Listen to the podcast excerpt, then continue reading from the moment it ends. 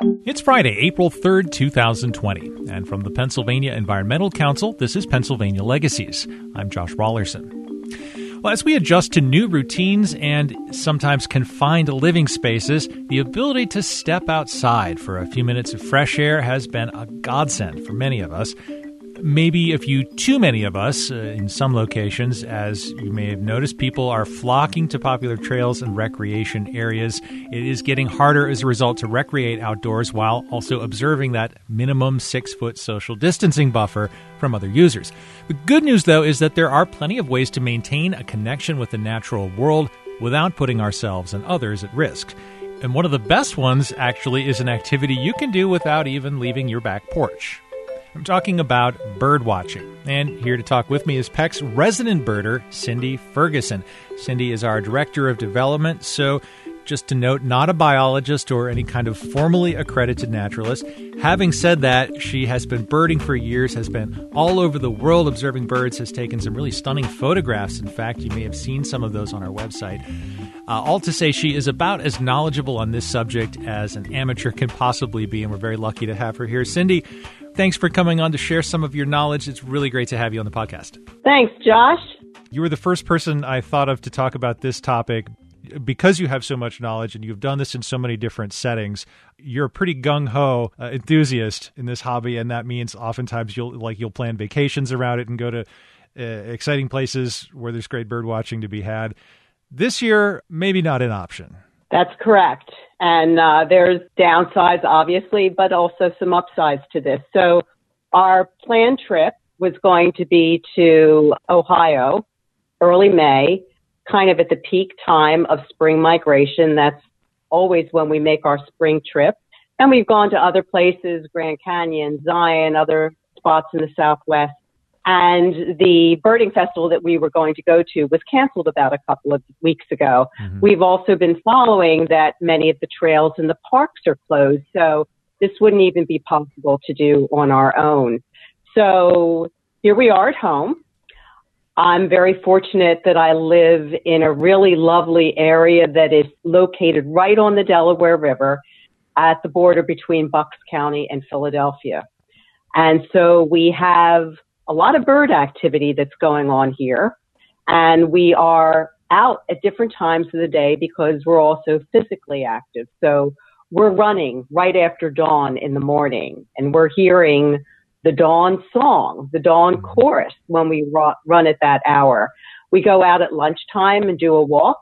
We do a walk after dinner. So although the geographic exposure is going to be very constricted, I'm finding that the exposure time wise is a little bit more expansive because I'm around. I'm I'm not in the office all day. Sure. Uh, we have we have on our back porch feeders set up, so we have birds that come right to the back porch. My workstation at home is set up at the dining room table, looking out the dining room window and a little bit in the distance, I'm seeing the Delaware River, but between where I am and the river, there's a row of old tall trees. And what I noticed yesterday, um, we're fortunate to have an osprey nest right off the shore here. And so I follow and have been following the osprey for many, many years. I was going to say, you go way back with these birds. I go way back to 1997. This is the first pair that came back to southeast Pennsylvania after the ravages of DDT almost wiped out the species. So I'm seated here at my dining room table looking out the window as I'm on my laptop, and I see this very large raptor flying among the trees. And I realize it's the osprey, hmm. and he's gathering twigs for the nest. I've never seen this before. Huh. I've seen them out at the nest. I've seen them on the river but I've never seen or or been aware that I could see it from where I live, right inside. And that's that's just by virtue of being home all the time, looking out the window at your your exactly. I gotta say, I'm, I'm, envious of your setup. As you know, we're talking. I'm in my basement. I'm looking at a you know a brick wall, basically. Uh, right. Your view sounds much nicer. You mentioned a lot of trails in your area are closed. That is certainly going to be the case for many people that are hearing this, depending on where you are, and it may be uh, in the fairly near future for others. It's worth mentioning that there there are ways that people can go out and maybe walk some of their familiar routes out and around the neighborhood in local parks and trails in some places. There are ways to do it safely, and there is official guidance from the Department of Conservation and Natural Resources and others. And we encourage people to check that out and you know and follow those recommendations. But we're not going to really focus on birding out and about away from your home. We're going to talk about the setup that you have and how other people could do something similar in their own backyards. So, starting with like the the infrastructure, I guess you mentioned you have several feeders. Uh, can you tell me what what you put out, kind of where you place them, what thought process went into to setting your backyard up the way you've got it? Sure, and and this isn't even a backyard. I mean, there's a huge expanse of green here and wetlands and river, but this is not a private home. This is this is a development here, and we're in an apartment complex. So we have a terrace, and it's mm-hmm. a small terrace. But on this terrace, I have a cake of suet in a cage, which will attract woodpeckers and, and many other birds. And then I have a tube feeder, which has sunflower seed in it and some smaller seed, which attracts a lot of your smaller birds. We also have water out there. They love to have access to water. There's also setups, which I've done in the past, but not currently, where you can have a bird feeder that is attached to your window. So if you have a dining room window, for example, that's, you know, it's maybe four feet off the ground or something, um, you can have this feeder right on your window and you can be seeing the birds about six feet away from you. And because of the close proximity of the feeder to the window, you actually don't have the danger of the bird flying into the window. Right. Huh. I'm not sure how that works, but um, there isn't a danger for that. So you put out some food, you put out some water, and you're going to attract birds. It might take a couple days for them to discover it, but once they discover it, they're going to tell their friends, and then you're going to have a lot of activity out there. Okay, so you're in southeastern PA, as you mentioned. For those who aren't as lucky as you are to catch a glimpse of an osprey nesting, maybe uh, just on the off chance, what are some bird species that people are going to be more likely to encounter in your part of the world at this time of year? So we have what I refer to as our commoners or our, you know, our residents, our year-round residents. Those are the robins, the cardinals, the blue jays, the chickadees, the Carolina wrens, lots and lots of birds, mourning doves. And I must admit that I tend to not get quite as excited about these birds typically because they're with us year round. Mm. And I then get more excited about the ones that are coming through in spring migration that you are waiting for them to come in May, for example. But where we are right now, which is on the early side of migration, migration will really be going through the month of May and it intensifies as you get into the latter part of April and then certainly May. But what I'm finding now as I'm waiting for that big push of birds to come through is that I really have much more appreciation for the birds that are here mm-hmm. because the birds that are here are the ones that we're seeing and we're really glad to be seeing them. We know we're not going to see the variety that we've seen in years past when we go away. And so I really like the fact that my appreciation for the birds that are here has grown. Yeah. And I, I go out not only with binoculars, binoculars are, I would say, the, the first thing to have that will really help you in this. Mm-hmm. You can see a lot of birds naked eye, there's a lot that you can't and you can see far more detail. So as I go out now, I have the binoculars, I have my camera, and I'm really enjoying taking photos of the bird. I might take 20 photos in one day and maybe one or two are photos that, you know, I really want to save and the rest, you know, I'll get rid of. But that helps you kind of train your eye on what you're seeing and focus and be more mindful of what's happening around you. So what I'm expecting to happen in the next couple of weeks, we already have our very earliest migrants are here. Our first early migrant is the red-winged blackbird. Mm-hmm. And you can hear these in wetlands. They make a very distinctive vocalization. And when they came, come back, we're thrilled. Other early arrivals, you have a couple of warblers that come early, like the palm warbler, the pine warbler. You have phoebes, which are in the flycatcher family. So you have certain birds that are expected late March, the beginning of April. And then as we go through April, there'll be more and more birds that are expected. And once you get to the end of April and early May, that's when all your warblers are coming through. The birds that are those tiny little colorful jewels that people who really pay attention to birds get very, very excited about. You mentioned that you have a, a new kind of appreciation for these birds that are, you said commoners, right? That, that you would see pretty typically. What are you noticing or what's fueling that new appreciation for you? Are you, are you seeing different things that you wouldn't ordinarily catch or, or what? Sure. And the example I'm going to give you, I mean, it is a common bird for us. It's not a common bird for everyone. And, and we have this bird six months out of the year, and it's the osprey. And as I had mentioned, we've had a pair here since 1997, and they return every year. What we saw yesterday was behavior that we had never seen before. We saw both on the nest, that was expected, and we continue walking. And then 10 minutes later, we're hearing this piercing, horrible scream from, it sounds like it's an osprey, but it's, it's a different sound than I've heard before. We couldn't locate it. It was in back of us, in front of us. We looked up. We couldn't see it in the sky. The scream went on for about 20 minutes.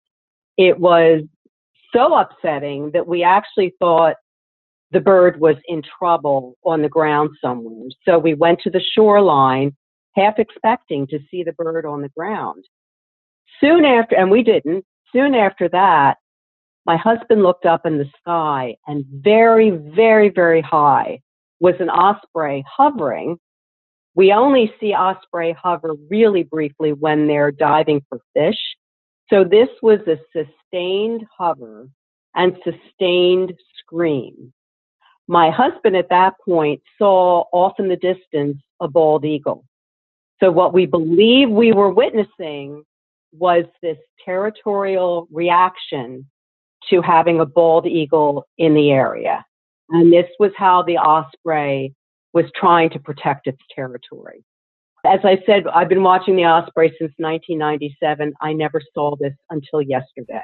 It kind of raises the question almost is this something that's going on all the time that you don't notice, or are these animals responding to you know a very different environment that they find themselves in like i've noticed anecdotally in my neighborhood i read on social media that people seem to be having the same experience that there's just a lot more bird activity or it's it's more noticeable maybe because there's less traffic noise or other activity going on or is it that the birds are more active or are more present than than normal. Do you have a sense of which of those might be the case? I believe it's because I am more present. Uh-huh. and these things have been happening before, and I've just never seen them before.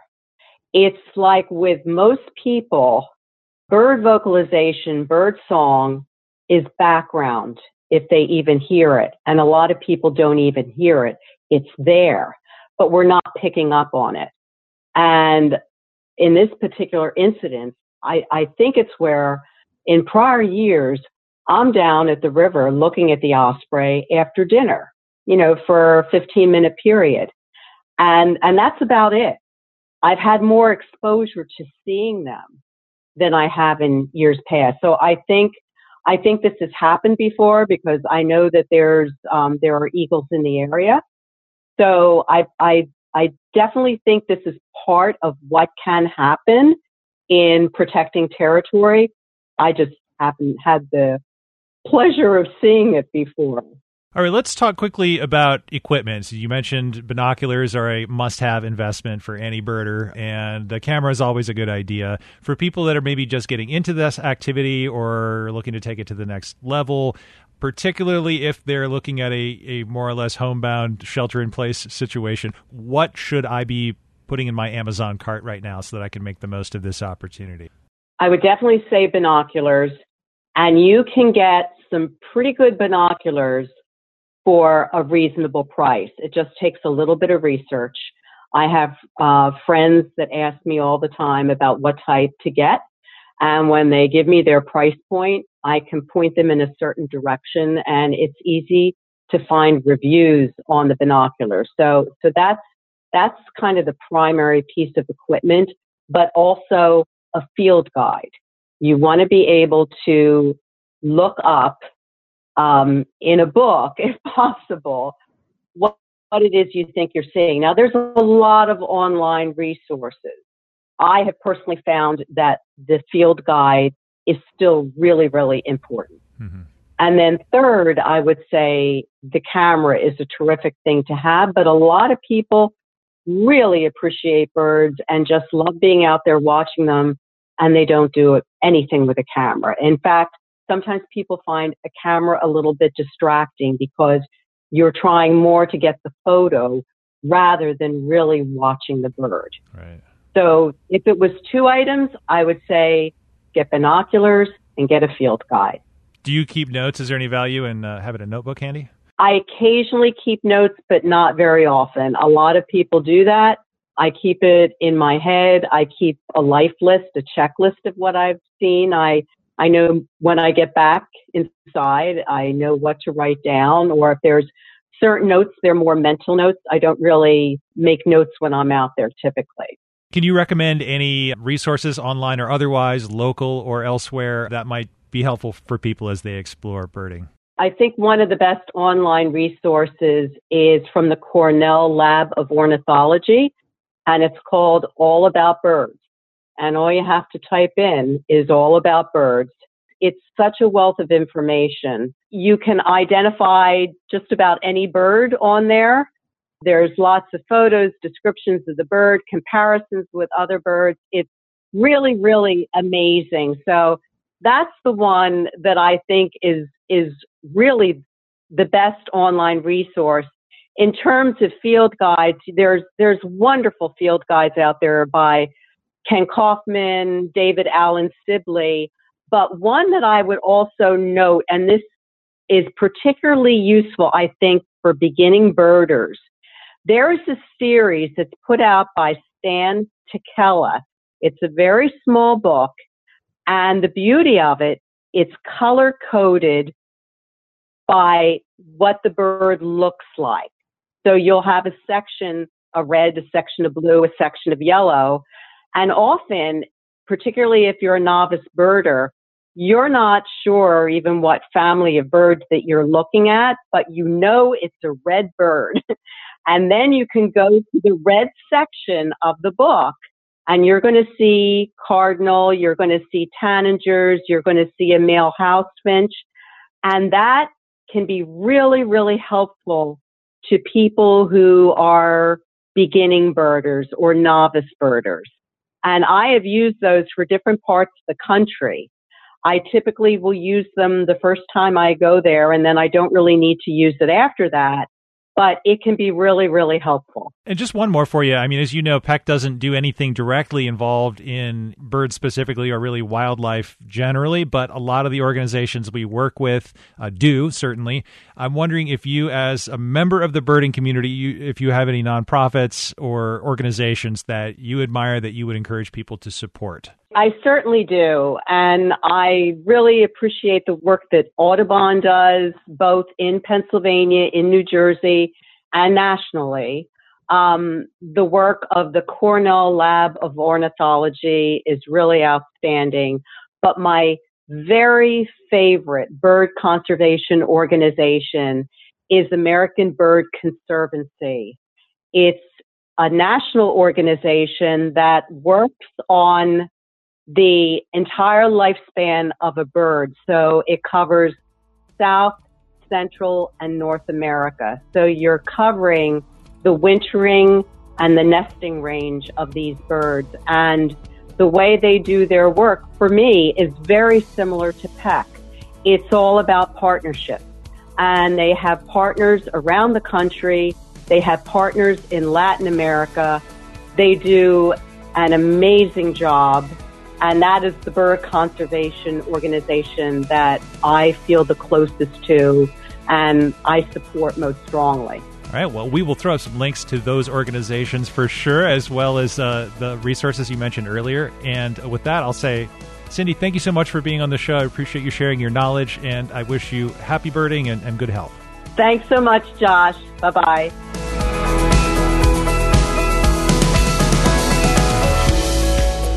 And that'll wrap it up for this episode of Pennsylvania Legacies. Check back in two weeks for another one and catch up on our past episodes on the PEC website at pecpa.org. You can just go to the audio room under the media tab. There you will find all 118 now episodes. You can also subscribe in uh, Apple Podcast, in SoundCloud, Stitcher, Player.fm, Spotify, and pretty much anywhere else podcasts are found. Wherever you find us, uh, do us a favor and leave a rating and a review, help others discover the show. Follow PEC on Twitter at PECPA and find us on Facebook. One more time, our website, where you can find show notes for this episode, including links to some of the things we talked about, is at pecpa.org. For the Pennsylvania Environmental Council, I'm Josh Raulerson, and thanks for listening.